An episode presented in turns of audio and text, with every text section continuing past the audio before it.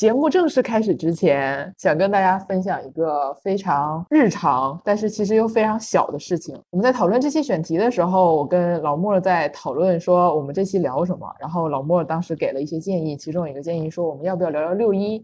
就马上要到六一儿童节了，而且他自己本身又是一个非常期待六一，并且过六一节的这么一个人。然后当时我听到这个选题的时候，我就是一脸蒙圈。我说啊，我说我也不太过六一，一瞬间我有点不知道要聊什么。老莫就开始质疑自己，说啊这样的吗？那你去问问 面姐，你去问问恋恋，他们都不过六一的吗？我们这个年纪只有我过六一，是不是很奇怪啊？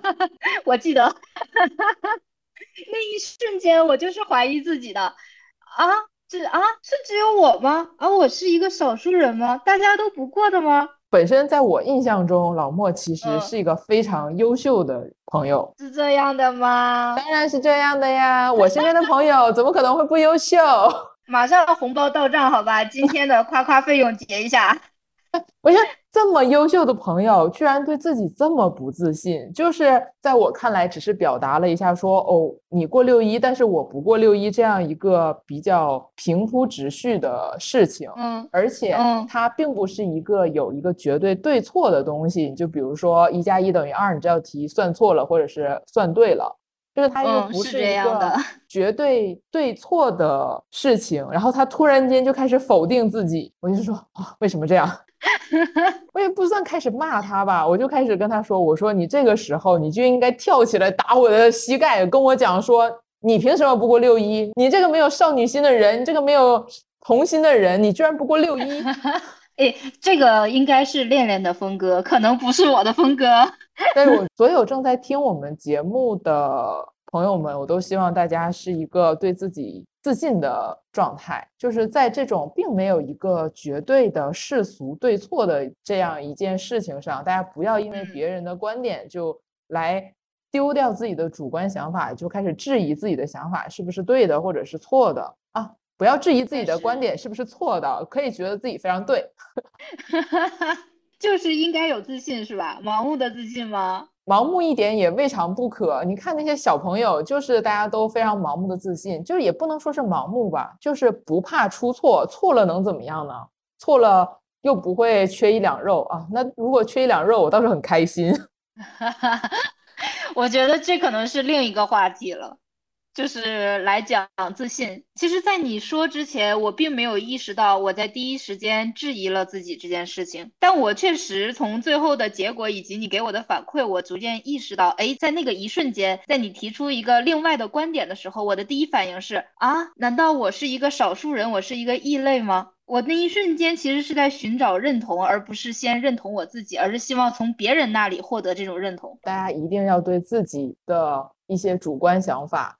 是要有一定判断的，就不要因为别人跟你有了一些分叉的一些想法，就马上觉得自己啊，我好像不对了，我是不是一个异类？因为这件事情，因为本来最开始我们在讨论下一期聊什么这个话题的时候，我们当时有几个备选，其实六一六一并不是我最开始的第一备选，但是基于这件事情，我说就聊六一了，就是六一。啊，六一一惊啊！我做错了什么？突然被点名。因为不管怎么样，我就觉得说这个东西一定要支持一下我的朋友。就聊六一，但是突然我就怂了，可怎么办呀？对这个故事后面还有一个后续，决定了我们就聊六一这件事情之后呢，我就开始跟老莫开始对稿。我说，那你有没有什么想聊的点呀？我说，比如说你给我列两个点，我们这两个点能撑个十分二十分钟的。然后老莫说。哈，那我觉得我聊不了十分二十分钟，我们换一个吧。听了这句话之后，不行，就聊六一。我突然觉得这不是一起聊六一，是在一个是在一个你给我的这个勇气治愈之旅。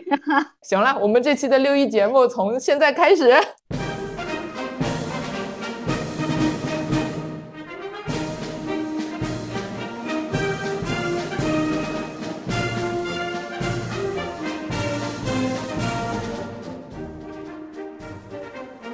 打个招呼吧，先。Hello，大家好，我是桃子。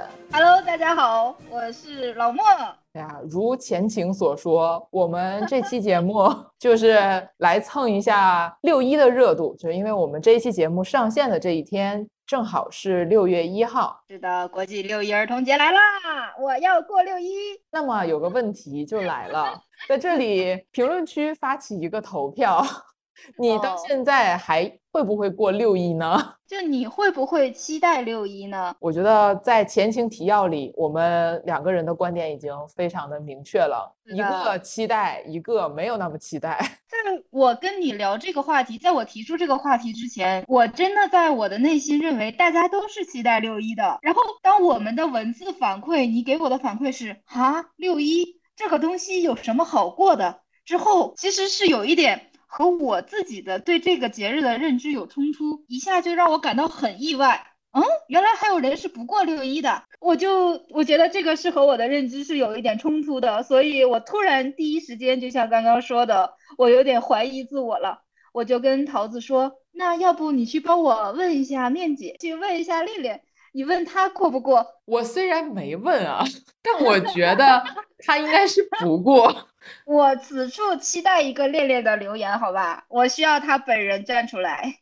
我觉得他应该过吧。我觉得听起来他是一个充满童心又浪漫的男孩子。说实话，我觉得面姐可能会背过六一。这怎么讲？就是他可能会收到来自于他的朋友们的礼物，就是因为其实对我和面姐来说，我们两个是相对来说生活上仪式感比较强的人，嗯，但是像恋恋的话，他可能是就是生活比较随性，就是比较凭感觉的那么一个人。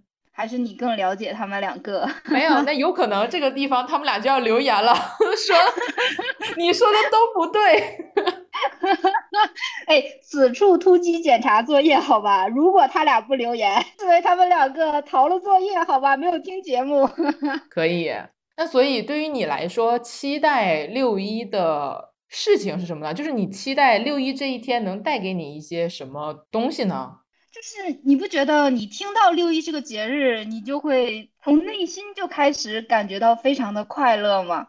就感觉是一种轻松自在，然后那一天你就仿佛丢掉了一些成人的压力，你就再次成为了一个孩子。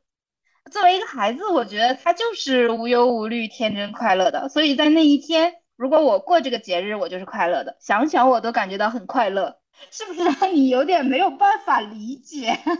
我其实可以稍微理解一下你的这个感觉。就比如说，我会期待我的生日，就是我会觉得说，在生日这一天，我可能就是，就哪怕生日那天没有朋友特意的为你准备一些什么，就是我在自己的心理上都会觉得这一天我是这个世界的老大。是的。这一天你是非常幸福的，就是有一种从心洋溢出来的一种幸福的感觉，对吧？对，就是从早上开始，明明都是上一样的班儿，但是你这一天早上起来，你平时路过听见鸟叫的，你就 你都会觉得这鸟好吵。然后你今天路过这个鸟的时候，你就会觉得说，今天这个小鸟在给我唱生日歌。是的，是这样的，那一天就会觉得特别的与众呃与众不同，然后觉得自己在那一天非常的特别。如果那一天有路人对你报以微笑，你都觉得那是对你的祝福。像我的话，我可能在大学的时候还挺期待六一这个特定的节日的，就是这个时间节点。但是上班之后，可能就突然间消失了。我也不知道是我的童心消失了，还是被打工的日常给磨消失了。那你还记得你大学的时候期待这个日子的什么吗？就大学那个时候，我们寝室几个人会稍微的给对方一些小小的仪式感吧，比如说今天六一了，我们一起出去吃顿好吃的吧。那其实它就是变成了朋友之间约定的一个一起快乐的日子嘛，就相当于说，在这个有一个有一点点说法的一天，哪怕它可能在正统意义上不是我们的节日，但是它会被我们用作一个节点来说。让我们出去开心一下，快乐一下，奖励自己一下，会有这样的一个感觉。是的，你觉得上了班之后怎么了？我觉得上了班之后，开始会觉得有一点点想法会有一点不一样了。就受我当时刚上班的时候的那个工作的影响，因为我现在呃不是干那个工作了，但是当时我是干就是组织活动的一个工作哦，所以像比如说五四啊、六一啊，嗯，就会组织一些。公司的一些团建，然后呢，我是组织者。哦，那其实节日就变成了你的一个工作。对，所以相对来说，我对所有的节日的看法就是，我的天啊，这一天工作量好大。哦，因为它已经成为了你工作内容的一部分，所以过节对你来说反而是增加了一部分的工作，并不是一个快乐的像大学一样可以出去去聚餐啊，去一起出去玩的这样一个快乐的节点了。对，就首先第一个变化的非第一个非常明显的变化，就是这一天它开始变成一个特定的时间节点，不是快乐的时间节点，而是这一天工作量一定很大的一个时间节点。嗯，我理解了。所以在那时候开始对一些时间节点并不会特别的开心。那像是刚刚你也提到了嘛？这个你现在的工作内容和最初已经不太一样了，你已经换了一个工作内容了。那这些工作的节日，对于现在的你来说，这些节日已经不再附加工作任务的时候，你有恢复对这些节日的期待吗？说实话，还是没有那么多期待了。就是可能还是随着年龄的增长上，心态上的变化吧。就其实当我刚上班的时候，那个时候还觉得说自己。刚上班还是个小孩儿，在整个公司里我是最小的。是的，会有一种嗯，大家可能会觉得我刚上班，或者觉得我小，我可能无意识间做了一些错事或者是蠢事，大家可能相对来说会包容我一些。是这样的，就大概当时是抱有着这样一部分的自己对自己容错的一个心理去工作生活的。嗯。然后后来呢，可能是被现实打脸了，就是现实它明晃晃的告诉你，当你上班了之后，你所有人看你，你就是一个成人了。你虽然是刚入职，你会有一些事情是会犯错的，但是并不代表你犯错了，别人就会包容你，会容错你。你不可以再用一个孩子的要求去。要求你，如果你想达到一些当时想取得的成就的话，你就是要按照那个成就所需要的步伐去走。嗯，是的。所以到后来，我就发现没有人真的把你当孩子。在工作上的话，还是要以一个成人的心态去要求自己，不要过对自己过于宽松，觉得说哦，我犯点错也没什么，大概这样的感觉。所以在工作上来讲的话。我大多数时候就是心态上还是比较严谨的，就是偶尔会觉得自己在这个年纪里会不会有一点老古董的感觉，有点太死板了。没有啊，我觉得这个是工作的内容让你成长吧，社会教你逐渐把这个盔甲戴起来呀。但是我反而会把你刚才所说的那种心情转换在其他的非固定的节点。就现在，在我的认知里来看，六一并不是一个非常重要的节点。说只有六一这一天，我可以做一个孩子。在我看来的话，只要哪一天我想做个孩子，我今天就去做个孩子。哦，我懂你的意思了。其实就是你现在已经有一个选择的自由，可以让今天是六一，明天也是六一，天天都是六一，或者哪一天想是六一，它就是，是这样吧？对，所以六一这个节点对于我来说。就稍微变得没有那么重要了。它跟比如说像比较传统的春节这种，它确实是有固定的氛围、固定的假日。嗯，这种非常非常固定、非常重要的传统节日，它对我来说还是区分的比较开。我对于春节来讲，它赋予我更多是我可以回家去看看父母、陪陪老人，我可以拥有一个七天的假，我可以在这个七天的假里。去出去玩也好，或者怎么样也好，是访友，对，是一个休息，然后能感受到这种合家欢，包括像是春晚呀之类的这种固定的烟花，这种能带给你一些节日渲染氛围的这种感觉。但是六一对我来讲，已经不是一个非常重要，它一定要在这一天去做事情，去固定完成的一个东西。那我可不可以理解为，其实你并不是不过六一了，只是你不一定要在六一这天过六一了？嗯，也可以这么理解。所以可能我们的理解差异就是，我问你期待六一吗？那你就是并不期待六月一号这一天，但是你肯定也是期待着在某个你疲惫的时候出现的一个像儿童节一样的快乐的氛围，能让你去放松和解脱成人世界疲惫的这样一天的。我觉得。在现在的整个生活和工作的状况下，可能已经没有非常整块的时间。比如说，像咱们小的时候，六一学校就是给你放半天假，你有一个非常完整的下午和晚上去做你想做的事情，或者说这一下午你就可以出去玩或怎么样。以现在来讲的话，很多时候我们可能没有办法凑出那么大一整块的时间。去说哦，在这一整天的时间里，我就是要做一个孩子啊！当然也有，这个话题突然间崩了。哎，我是不是要赢了？我是不是要赢了？我想再反问一下，那你为什么会单纯的期待六月一号这一天呢？其实我觉得我也不期待六月一号这一天，哎，它可能像是我一个逃离现实的理由。因为六月一号是正大光明，大家都知道的儿童节，那儿童要过，我也要过，我就把我自己在这一天放成了一个儿童。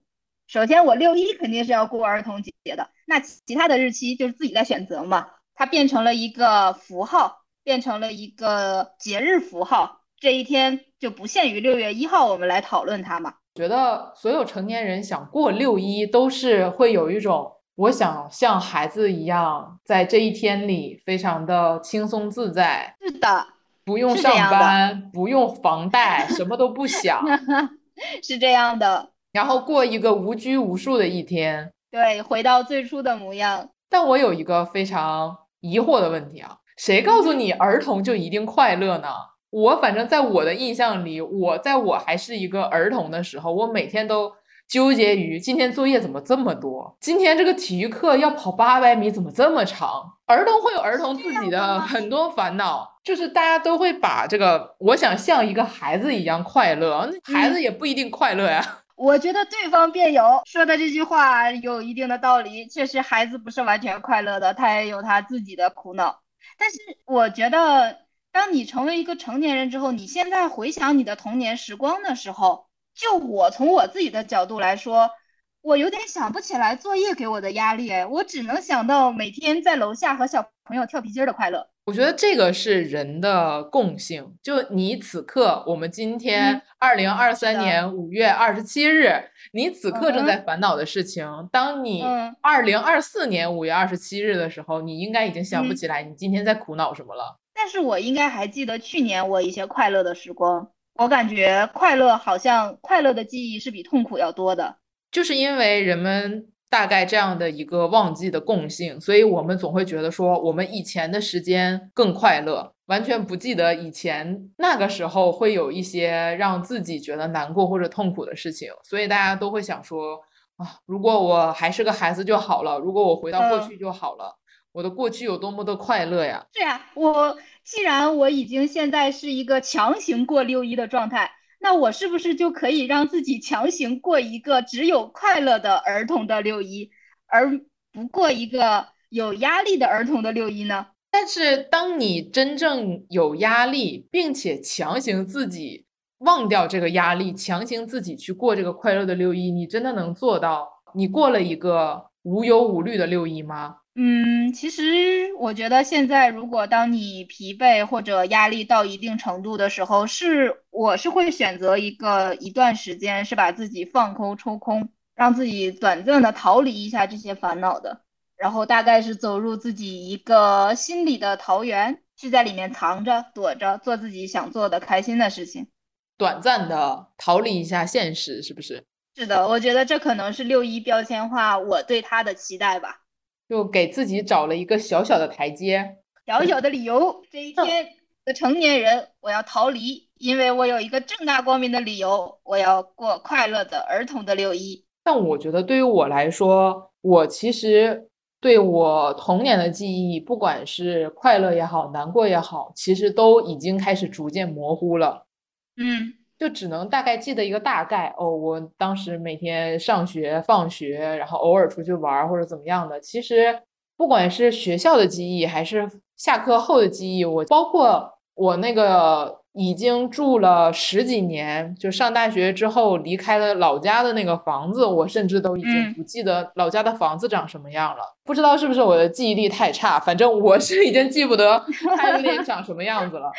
所以我觉得我怀念的，或者是我现在希望我还能拥有的，反而是那个时候我小的时候对快乐的感知力，就是对发现快乐的一种能力。那个时候，我觉得在路边捡个石头，我都能玩半天。我都觉得啊，这个东西好好玩。就是小的时候特别容易被满足嘛。我觉得是这种发现快乐的能力，包括你的创造力、你的天马行空的一些想象力，确实是在我成长的过程中，它可能逐渐的有一些消失了。在有看待有些问题的时候，我可能没有办法在。只考虑到它好的那一面，你可能会把一件事情非常综合的考虑它的利弊。嗯，比如说我在路上捡一个石头，就开始站在那儿画画。我作为一个小朋友，我就会觉得说啊，这个东西真好玩，好有趣哦，居然是可以能画出白线的。但是如果我站在一个大人的角度上，我就会觉得这个东西好埋汰，我还要洗手。我突然有一个小问题想问你，就你觉得比起儿童嘛？就像刚刚略微提到的，你觉得现在作为一个成年人来说，你得到了什么，又失去了什么呢？哇，这也太复杂了这道题。如果问现在的我，我想不想回到我的儿童时期？我觉得我应该是回答不想的，因为我更觉得我现在拥有自己的自立能力、自主能力。嗯，这一点对我来说非常的重要。就我不再。依附于任何人去生活、去成长，或者是怎么样？可是你不觉得你现在作为一个成年人，你已经承担了一个，呃，承担了这个社会人的角色的时候，你已经在这个角色里面被赋予了很多责任。那在这个责任之下的话，其实你也就是失去了很多自由，你的所有的自主和自立，它都是。你的自主其实是在一定范围内的自由，你小的时候也是一定范围内的自由啊！你小的时候想买个雪糕，你都得跟你妈问半天，妈妈，我能不能吃这个雪糕？至少现在，我想说，我想吃个雪糕，我不需要依附任何人给我买。这只是一个雪糕事件嘛，就是小的时候你不拥有。你不能拥有购买雪糕的自由，现在你拥有了。你现在依旧有很多你实现不了的东西啊！我觉得人这一生是没有办法达到完全自由的。你不管怎么样，你还是有，比如说我们有法律的底线在哪里？你不可能你想做什么事情你都可以去做。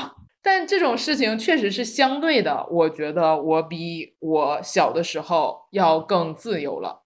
但小时候你可以不用工作呀，你也可以不用照顾父母呀。那现在你是需要工作，而且承担照顾父母的角色的呀。小的时候你不需要为国家当牛做马呀，现在你需要为建设我们的国家献出自己的一份功力呀。是这样的，首先刚才那个问题说你，你问我最收获最多的是什么？我说可能是我自己的一个主动权，嗯，收获了我觉得相对来说更多的主动权。那我最难过的是什么呢？可能就是我父母的衰老。这个东西是随着我的长大不可逆的东西，尤其是像我们去年年底到今年到现在为止，就是口罩来来回回的这些，我都明显的感觉到我的父母的身体是不如以前的了。这件事情在我看来是成长带给我最让我遗憾的事情，或者是虽然我很害怕我的父母衰老和离去，但是这件事情我阻止不了，它确实是一个人的自然现象。是的，比如说像你刚才举的例子里，我会并不觉得说照顾父母这个责任和义务是让我需要逃避的一些东西。我觉得这就是我应该做的。那父母在我们小的时候，当你还是个孩子的时候，父母又有什么权利一定要好好的尽职尽责的好好的对待你呢？可能父母也只是尽他们当时的所能，他们能想到的那些对待你了而已。因为你作为一个孩子的时候，也承担着相应的责任。你比如说，你要好好学习；比如说，你在学校的时候，你不可以跟小朋友们，不能说不可以吧，多少是有摩擦，但是你不可以打架，因为像近几年我们也能看到一些比较小的孩子，可能都不到十五岁的那种小朋友，也发生了一些比较严重的刑事事件。在我看来，并不能因为你是一个小朋友，你就可以。逃避这些社会责任，他们现在承担的社会责任和我们这些成年人承担的社会责任是一样的，在某些程度上，虽然我们有未成年保护法，所以你觉得其实无论是成年人还是孩子，就是主要来说，就是孩子其实也是要承担社会责任的。是啊，在我看来，孩子也承担了社会责任，只不过当时承担的份额比较小。嗯，这是我第一次以这个角度来思考小朋友承担的责任，因为。我在想这件事情的时候，我会觉得成年人是有很多责任的枷锁的，反而你说如果我作为一个成年人，我拥有更多的自由，这让我觉得其实成年人因为有这些责任的枷锁，他并不是自由的。然后对比来说，反而孩子是更自由的。但突然。刚刚你这个想，你这个观点会让我觉得，哦，我又错了。也是有我我我我没有说这件事情一定要有是与非嘛？我觉得这只是一个观点的碰撞嘛。可能在我之前的想法里面，更多还是觉得孩子就是一个自由自在的，他很多社会责任其实都被他的父母承担了。所以当我回想作为孩子的一个状态的时候，我觉得他比起成人要承担着。呃，很多社会角色和社会社会责任的感觉之后，我会觉得孩子是一个更无忧无虑的状态。我觉得孩子确实是相对来说更无忧无虑的一个状态，父母也确实是替我们承担了一部分的责任，就是社会责任，承担了很多的外面的风雨，就是我们现在作为一个成年人之后能感受到的，比如说，嗯，小的时候。我们家电视坏了，这些东西都并不需要我去联系去修，是这样的。但是现在开始，就是生活中都不说社会上的那些什么责任啊、工资上的义务啊，就是家里哪儿有病有灾了，这个电视坏了、冰箱坏了、电路坏了，都得我去修。你就会觉得说这些事情可能都是很小的事情，但是它其实堆叠在一起，挺繁琐的，挺磨人的。这样的。是这样的，如果我还是一个孩子，我就不需要去照顾这些事情。对呀，所以我想过六一儿童节，逃离这些东西，其实一定程度上是我在逃离现在我所面临的琐碎的生活。我想把这些重新丢回，照顾给我的父母。哈哈，啊，这个话，我的父母会不会伤心？你爸妈应该不会听这期节目吧？怎么办？我觉得某种程度上，我的心里还是有一部分是很巨婴的，可能就是被父母照顾得很好，所以自己在承担这些的时候，会怀念那个被照顾很好的时候的自己，那个时候自己的轻松，那个时候自己的无责。可能我觉得跟成长的过程有一点关系，就是我们两个有一个区别，就是我并没有感觉到童年有很多限制。我也并没有觉得童年父母限制了我很多选择，所以可能成年之后，我我现在肯定是有了很多自主性，但我并没有有一种就是和童年对比，感受到这种哇，这种自主性也太快乐了吧这种感觉。所以某种程度上，我更怀念小时候可以长时间跟父母朝夕相处、物理待在一起的。没有物理隔绝，就一起吃饭、一起散步的这样的一个快乐时光。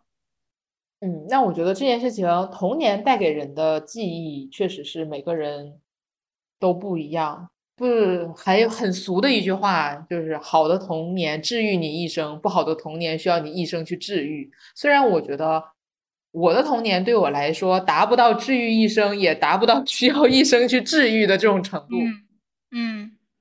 大多数来人来讲的话，还是可能我身边的这些朋友都是处于我这个状态会多一点，就是童年没有一些什么特别重大的难过、创伤，对创伤或者是非常欣喜，或者是此刻有非常大的创伤，想回到童年。我的人生经历来讲，还没有到达这样的一个情况，所以对于我来说，没有那么大的感慨。嗯，站在我的角度自我剖析的话，在某种程度上，我肯定还是没有没有摆脱依赖父母的这样一个心态。所以，我就像刚刚提到的，我也会觉得自己在某种程度上是有一点巨婴的。我会经常在很多脆弱的时刻。希望这个时候能回到父母的怀抱里面，在他们的庇护下，免遭一些风雨和打击。可能在我的记忆深处，家对我来说就是一个温暖，提供了快乐和很多自由度的港湾。哦，这个港湾现在也没有消失啊。但是小时候的我是不需要回归到一个现在我所需要回归的现实社会责任的。小时候的责任就是那么少。我现在还在，还可以回到那个港湾，但也已经只能是暂停了。我这艘船，我这艘船还是得开出去。嗯，在我看来，这件事情没什么不好。是的，只是我在逃避这件事情。我觉得你的心态是比我要成熟的。我只是被时间、被人生的轨迹，就相当于鞭打着往前赶着走。让我不得不往前走。如果我能选，那我绝对往回跑，跑的嗖嗖的。那谁不是呢？就像我 说，我从最开始不期待六一这件事情，就是被工作毒打开始。哈哈，太无奈了。但你已经比我坦然接受这件事情很多了。因为我可能我自己的性格问题。我后来发现，可能逃避没有用，还会让我睡不着觉。此刻现在的面对问题的解决方式，就是今天晚上能解决的，我绝对不让他过夜。其实这是一个非常好的习惯。所以对于现在的我来说，我并不觉得说解决事情或者是承担事情是一个非常困难的事情。对，嗯，它可能中间你遇到一些事情的时候，还是会有一些困难，但是。我觉得那些都是正常的。哇，我这话说的真的是非常的老派。当我们要聊，我说我要过六一，你说你对他毫无兴趣的时候，我觉得我有一丝丝担心，我今天可能会被你上课，因为在某种程度上来讲，我觉得你是对的，只是我在逃避。不是有那个非常著名的电视剧吗？逃避虽然可耻，但有用。有用就可以了，就因为每个人对事情的解决方式是不一样的啊。那有的人就是需要充充电再回来的，我也是需要的。就有的时候可能一个大活忙完了之后，我可能就是需要休息一周。这一周我可能只能做一些不需要特别多脑力活动的一些非常机械的东西，嗯，整理整理材料啊，整理整理表格啊，就是不需要付出特别多的脑细胞的这种东西，我。脑子就是要休息一下，让我告诉你这是为什么？因为你的电池量用干了，你需要一个等待时间，等他们重新充能，你才能再给他们一棒子，让它运行起来。这一段话，没玩过塞尔达王国之类的人都听不懂。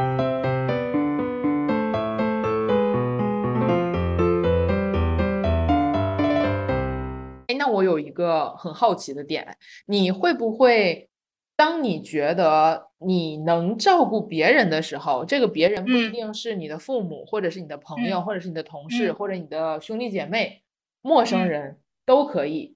当你你觉得你可以照顾别人的时候，你会有一点点成就感吗？嗯，我要想一下这个问题。首先，我已经独居很久了。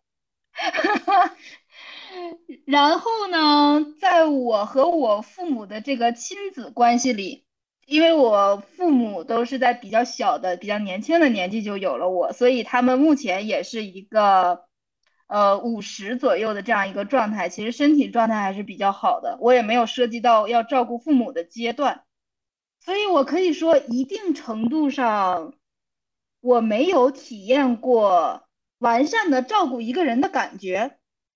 就我举一个别人的例子啊，就是是我们嗯好久不见的面姐，嗯，好想面姐，她在某快捷炸鸡店，就大概是那那几家店的其中一家广，告招租是不是？那几家快捷快捷炸鸡店。然后当时呢，嗯她去买饭，然后当时旁边就有一个老奶奶，嗯然后那个老奶奶可能一个是也不会用手机支付啊，也不会点餐啊，哦而且对于嗯。老人来说，一个汉堡三四十，对于他们来讲，可能觉得说不是很能理解这个东西为什么一个那个东西要这么贵。然后当时那个奶奶站在旁边，可能就一直在问那个店员，然后可能嗯。显示的就比较犹豫。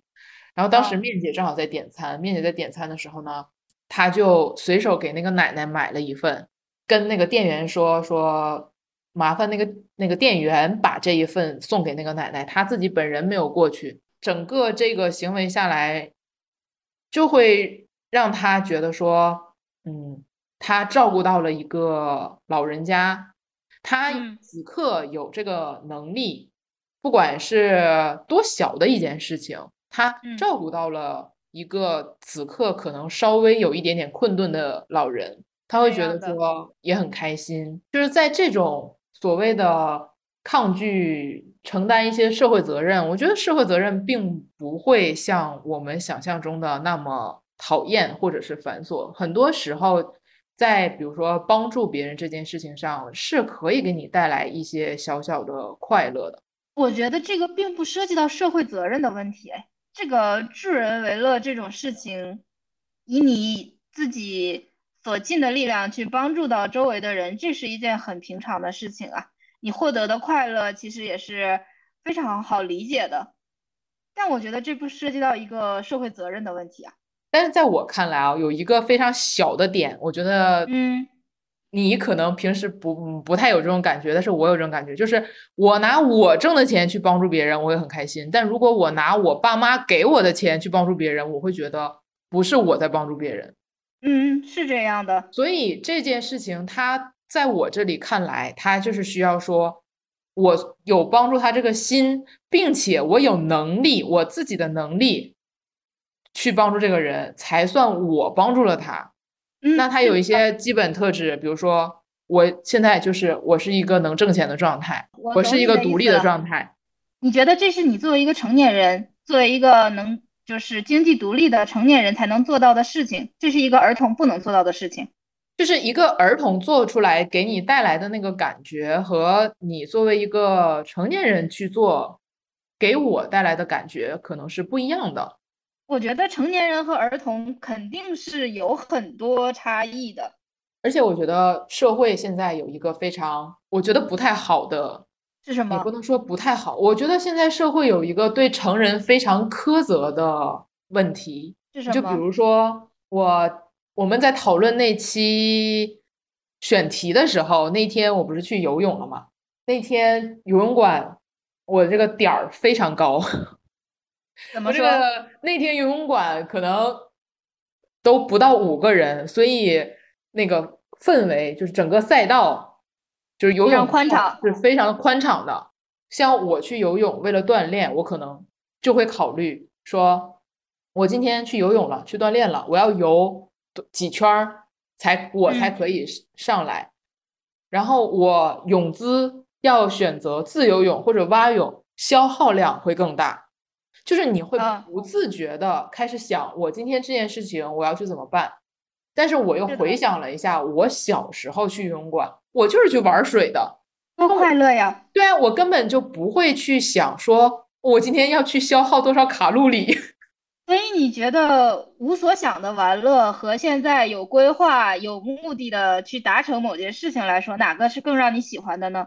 没说完呢，我说一下这件事情的后果啊。然后我们这个游泳馆人不是特别少嘛，就因为我其实最擅长的应该是蛙泳嘛，对，然后仰泳的话呢，是我平时玩儿的时候可能会，就是玩水的时候，因为仰泳相对来说你就躺在那里，嗯，是的，是的，滑，是的，对我来说是一个类似于玩水的一样的一个姿势，所以我对这个姿势并不是很熟练。就经常游着游着就会跑偏，因为你看不到你的赛道嘛。嗯，是的。趁着那天人少，我就觉得说，那我仰泳一下试试。怎么样？在仰泳的过程中呢，我又做了一下，就是我小，真的是很小的时候，现在来看是一个非常不雅观的姿势。就是作为一个成年女生，当你看到一个成年女生在泳池里做出一个像章鱼一样游泳的一个姿势，就是啊，像章鱼那个爪子一样那种游泳的姿势，你就会觉得说，这个人老大不小了，怎么这么不优雅？怎么这么感觉？这么老不正经，不得体呢？怎么对这么不得体呢？然后，但是那天人少，反正我也不管不顾了，反正我自己想怎么玩我就怎么玩了，倒是挺快乐的。但是导致了一个小小的后果，就是虽然心理上回到了儿童的快乐，但是那天因为一直仰着头，然后自己呢那个动作也不是很熟练，当然不是很熟练这件事情是我的问题，导致我今天一天我的脖子都巨痛。你不觉得在这件事情里面，其实反而是成年人的视角给了你很多束缚吗？反而是儿童的那种无所在意、无拘无束，才能让我们小的时候多了很多恣意啊。就像我刚才说，我之前也说，我觉得现在社会上对成年人他就是有一个非常传统的定义。你比如说，看到一个女孩子，一个成年女孩子在。泳池里像一个章鱼一样游，你就会的对她的第一印象是不得体。我觉得这是人的问题，但是行为的问题。风气确实是这样，你在整个风气下，你就必定会受到一些束缚，你就会开始觉得说，嗯，那我不能这么游。就包括一些人的一些看法，比如说还是游泳这件事情。那我们小的时候还不会游泳，我们就狗刨。对呀。你看见一个小朋友狗刨的时候，你就会说：“哎，这个小孩儿真聪明，真不错，还会狗刨呢。”但当你看到一个大人在狗刨，你就会觉得说：“这么大个人了，怎么连游泳都不会？”我觉得这是发出这句评论的人的问题，不是狗刨的大人的问题。对啊，是这样。在我看来，不管是游泳的大人还是小孩都没有问题，但是在岸边发出声音的那个人，并不是只有一个人，也许。大环境的舆论是会对一些行为或举动或人进行标签化的分类，然后给出一些好或不好的定义。但是我们可以不成为这样的人呀。嗯，我们一个是我觉得我们不要成为这样的人，还有就是就像我开头说的，你不要被这样的人影响，你不要别人一说你怎么这样啊，你就好，那我怎么这样啊？等会儿，这个武器为什么弯回到了我自己这边？我作为一个旁观者，可以清晰的说出人应该怎么样的做，怎么样的做自己。突然，我就发现我已成为局中人。反而是我们小时候会比较勇敢，长大了多了很多畏惧。当我们小时候拥有勇气的时候，我们也就多了很多尝试嘛。有很多创造力的东西，可能就是在这个尝试的过程中去涌现出来了。小的时候，如果你去河边，你可能就会搭石头；你去海边，你就会搭这个沙滩堡垒，对吧？啊，我现在也会啊。那我觉得你的心中还是有童心的呀。我一直会觉得六一这一天对我来说不重要，是因为，嗯，你到底能不能过六一？就是你过的这一天到底是不是六一，不是在于这一天在那个黄历上到底是哪一天，而是你自己的心态到底是怎么样的。这个我同意，但我依旧需要一个理由，可以光明正大的过，在光明正大的做一天孩子。可能我们不同的是，我不需要一个理由光明做大的做一天孩子，我可以不需要任何理由的就做两个小时孩子，做二十分钟孩子。再偶尔间接性的休息一下，给我自己回个神儿，这个大概是我生活中的一个常态。就可能真的是没有办法挤出非常完整的大块时间，除了一些比较大的节假日或者是年休假这种，你可以能有完整的休息时间。剩下大多数时间在工作生活中都是像一个小陀螺一样转，没有办法就是花大块的时间说，我今天就是要当个孩子，但是。嗯，我可以间接性的，比如说我要打一个嗯小时游戏，这一个小时我要当一个小时孩子。嗯，这个我是认同的，是这样的。而且生活中，我觉得还有很多事情，其实我觉得我们的童心并没有被丢掉。就比如说，像那天我在楼下遛弯儿的时候，就有看到一个小男孩儿在对着别人家的狗对话。你有没有参与进去，跟他们一起聊一聊？没有，我就是会突然间意识到这事儿我也会干，但是我是跟猫，就是他在跟狗对着说。汪汪汪！你跟我说话呀，汪汪汪！我就会突然间发现，我会对着一只猫，你跟我说话呀，喵喵！你跟我说话呀，喵喵喵！包括生活中小小的仪式感，比如说像我最近不是给我的 Switch 的卡带们安了一个家嘛，啊，我知道买了。一个非常简易的扭蛋机，就是把我的所有的 Switch 的卡都装到那个扭蛋里，然后每次可能不知道玩什么的时候，我就说随便扭一个，扭到什么我就玩什么。因为像扭蛋机，它可能也是类似于一个玩具嘛，就是我在给我随机的，你说我把这些卡都扔到一个盒子里，然后我就是闭着眼睛摸一张，这个事儿可能也能干。但是我嗯就是会费劲巴力的买一个扭蛋机，然后把它们都装到那个球里，然后为了就转那一下，就为了玩那一下，干了这么多事情。我觉得这就是我们生活中对童心的一些体现。我觉得你就像一个嘴硬的大人，就是你有一个大人的外壳。哦，我很忙，我像一个小陀螺一样转。我对一些节日并没有那么强的仪式感了，我这个工作很忙的啦，然后内心呢就住了一个活泼可爱的小朋友。我的卡带们要有家，我的玩偶们要有家，我的每一个手办要有漂亮的小房子。你把它们精心的都收在了里面，藏在了里面。我的手办都在那落灰呢。我觉得你的童心啊，还有一些仪式感，可能已经打碎了，揉进了你的生活里面。我觉得你要说我是一个有童心的人吗？我觉得我应该是一个有童心的人，就是我在生活中很多事情上可能会追寻一些很可爱的东西啊，或者是一些很繁琐的仪式感啊，就是比如说玩个玩具啊什么之类的。但是你要说嘴硬，我觉得你成为一个大人和你拥有一颗童心这件事情是并不冲突的，就是是的，此刻的我就要承担一些社会责任和家庭责任，是这样的。和我有一颗童心，我想去享受我自己的小世界。嗯，嗯，这件事情它并不冲突。只是你不需要把享受这个小世界放在六一这样一个特定的一天里面。可能我是一个比较会找借口的人，就我不需要给我一个那么大的借口，今天要六一了，我才可以休息。我就是，哎呀，我这个手脖好酸呀，歇半个小时吧。哎呀，今天天气好闷呀，休息半个小时吧。你把你的六一拆成了无数个小瞬间。反而对我来说，六一可能已经不是一个非常重要的事情了。但是我身边其实还是有很多女生，其实主要还是女生会很执着于过六一这件事情，甚至我能在朋友圈里看见她们收到的一些礼物，比如说成长快乐啊，就是我们小的时候的那个维生素。啊，今天你吃成长快乐了吗？就是会有这种感觉吧。哎呀，今天去运动的时候，我会发现有一个非常跟童年非常大的差别。就我小的时候，我们那个小区楼下有那种嗯单双杠，我不知道你们有没有。当然知道，双杠王者在此。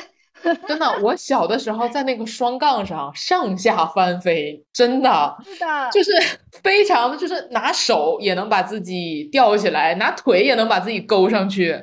现在我真的我完全不行，什么都不行，就好像玩耍和打游戏就应该是孩子做的事情一样嘛。可能大家就会对年龄这件事情上，就会觉得你说你这么大个人了，你怎么还在打游戏？你怎么不干正事儿？你怎么还在打游戏看动画？你怎么不把这个时间拿去好好工作、好好赚钱、好好学习？嗯，我觉得这就是社会上对童年应该做什么事儿，长大了要做什么事儿，就是所谓的什么年纪要做什么事儿这件事情的一个非常刻板的印象。小孩儿，你就要好好学习，你不要给我整那些杂七杂八的，你不要去给我谈恋爱或者是怎么样的。然后你长大了，你就马上就要去给我结婚，你不可以，你这动画片那么幼稚的东西，游戏那么幼稚的东西，你怎么还要还在玩那些东西？就不要被这种东西束缚。聊到此刻，你现在还觉得你六一那天想要去做什么吗？六一啊，想收到礼物呀。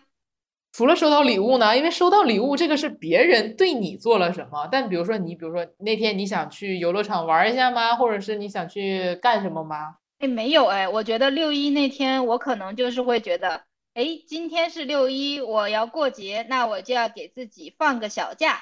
我今天的工作内容我可能会安排的比较轻松，然后我的晚上就要开启王国之旅。不是六一，我一会儿也要继续去开启王国之旅，跟六一有什么关系？只是可能那天来做这件事情会让我觉得更自在一点，更理所当然一点，老子该得的，有种这种感觉吧。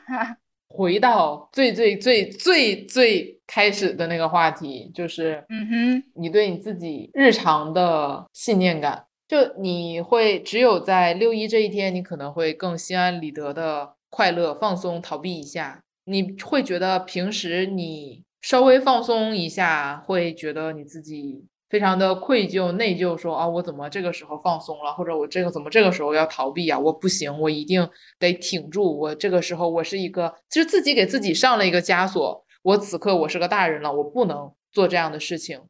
你会有这种感觉吗？其实我不会。如果我回答我会，可能这个逻辑会更顺一点。为什么我会这么期待六一？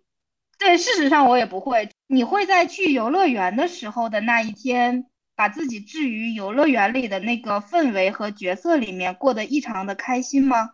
嗯，好比去迪士尼的时候，可能大概六一之于我有点这种感觉吧。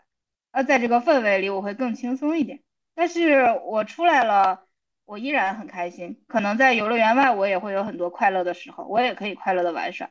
某种程度上，我还挺觉得挺羡慕的。哎，你明明是更有自信、更有自主选择权，可以更有自信的把你的六一揉进你的日常生活里的人。我觉得你会从此刻，或者是说更早之前，你在跟我讨论这个话题，大概一两天前的时候，你可能就已经在期待六一这件事情了。是的，就在我看来，这是一个你从那一刻开始期待六一，一直到六一结束那一天，你大概这一段时间几天甚至十几天里，你都会过得非常有奔头，非常快乐，想起来就开心。我到我数着，我还有几天，我就可以快乐的过六一了。我还有几天，我就可以快乐的过六一了。我就觉得说，你的整个大概这一段时间的心态和生活上的奔头。我觉得这个状态，我觉得是非常让人羡慕、非常让人向往的。我们很多的时候已经缺了这种欣喜的、这种单纯的奔头和快乐了。小的时候那种哇，要过年了，我好开心的那种快乐的奔头了。我觉得这种心态是非常难得的。你夸我了。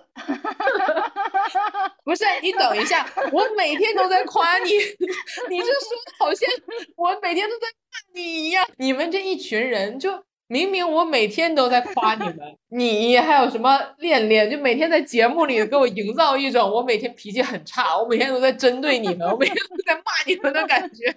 不知道为什么此刻你所叙述的会让我觉得我得到了你内心深处的某种认同。我都跟你说了，我非常会找借口，想过就过喽。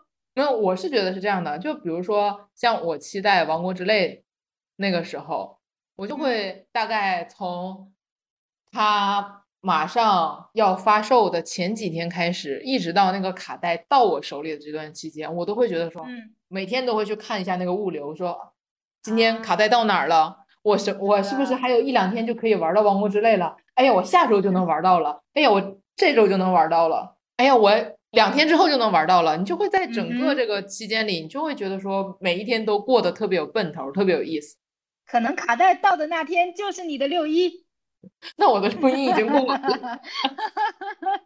过六一，或者是把六一过成一个非常有仪式感的事情，不管是收礼物也好，还是想在六一这一天去游乐园也好，或者是想在六一这一天跟朋友们一起打打游戏也好，还是怎么样也好，哪怕只是单纯的，我今天觉得我过节，今天的花儿也香，然后鸟儿鸟叫的也好听，天也蓝，树也绿，我觉得整个你对这个世界这一天的看法。你的整个心态都会因为某一点特殊性而变得明媚起来。我觉得这也是一个特定的节日，一个仪式感能带给你的非常好的一个东西。升华了，所以你不要我说我不过六一，你就着急说啊？那我过六一我是有毛病吗？总之。过六一或者不过六一，是每天都是六一，还是在特定的六月一号那天给自己一个特殊的仪式感？我觉得都是自己的选择嘛。无论是哪一个，我都想说，大家都努力在这个非常繁忙的成人生活中，有一片自己的小天地，能够拥有发现快乐、寻找快乐的这样的一个能力，在。自己的日常生活中是的，对，像孩子一样去简单的发现一些简单的快乐，跟狗说话也很快乐这样的感觉。我站喵喵。好啦，希望大家今天六一快乐，儿童节快乐，祝所有的大儿童们节日快乐啦！节日快乐，今天就到这里吧，拜拜。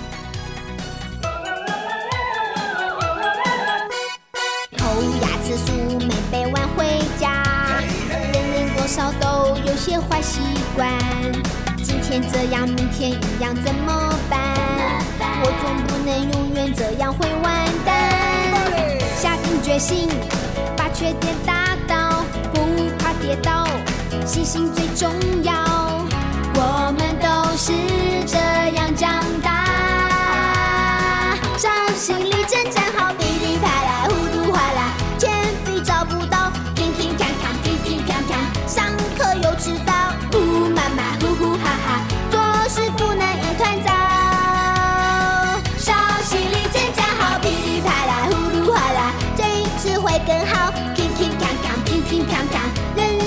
起高呼满吧呼呼哈哈临时抱不